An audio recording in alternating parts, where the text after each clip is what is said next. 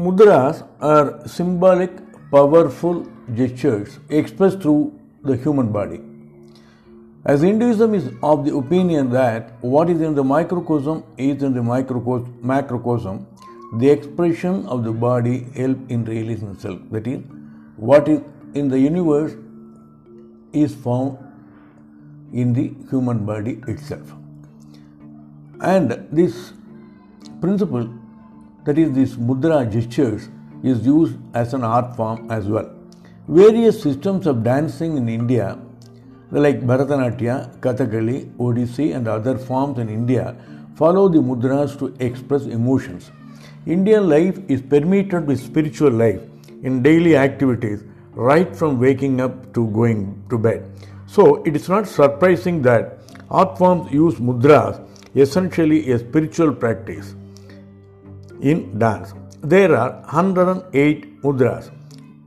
Mudras are expressed through fingers as well as well and this is used in performing japa that is in while chanting mantras these gestures are used and they are classified as anganyasa and karanyasa they have spiritual significance in japa practices and tantra practices. Tantra practices are used very extensively.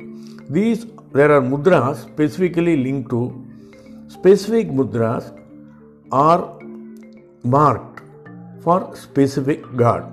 There we have shiva shakti mudras. As we have the union of union mudra that indicate the union of the brahman the macro reality with atman the micro reality that is Aikana Santanam, Brahman with individual Jiva. It is found that in ancient Rome and Greece, the peoples were using these mudras. In the Byzantine Greek encyclopedia, Suda, 10th century, it states Sabazios is the name as Dionysios. He acquired this form of address from the rite pertaining to him. For the barbarians call it the Bacchic cry, Sabazin. Hence, some of the Greeks too follow suit and call the cry Sabasmos. Thereby, Dionysios become Sabasios. They also used to call Sabai those places that had been dedicated to him and his bacchanals.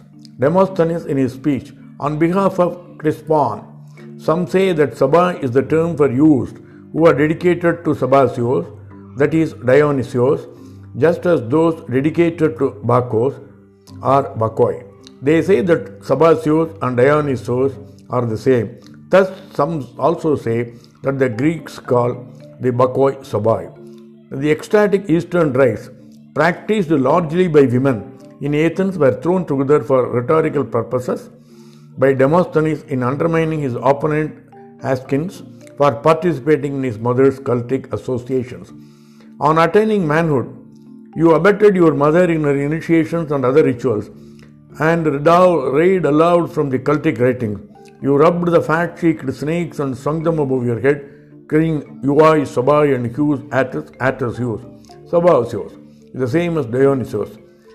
This is he acquired this form of address from the rite pertaining to him, and Dionysus is Shiva. In ancient, in ancient time, the Indians were nomad, like the section of the Scythians, who are not agriculturists but wandering about on wagons, live at one time in one part of Scythia and at another time another part, neither inhabiting cities nor consecrating temples to that god. So the Indians had no cities or temples built for the gods. They clothed themselves in the skins of the wild beasts, which they killed, and ate the inner bark of certain trees, which are called tala in Indian language, tara. And as upon the tops of palm trees there grew up things like clews of wool, they also fed upon the flesh of the wild beasts which they caught, eating it raw until Dionysius came to their country. But when Dionysius came and conquered them, he founded the cities and made laws for them, and gave the Indians wine as he had given it to the Greeks. He also gave them seeds and taught them how to sow them in the earth. I think possibly this refers to Sabasi, refers to Shiva, who is called a Sabesa, one who dances in a Sabha or in a podium. And also the reference of Dionysius or Shiva I will be podcasting I will be podcasting in the coming episode.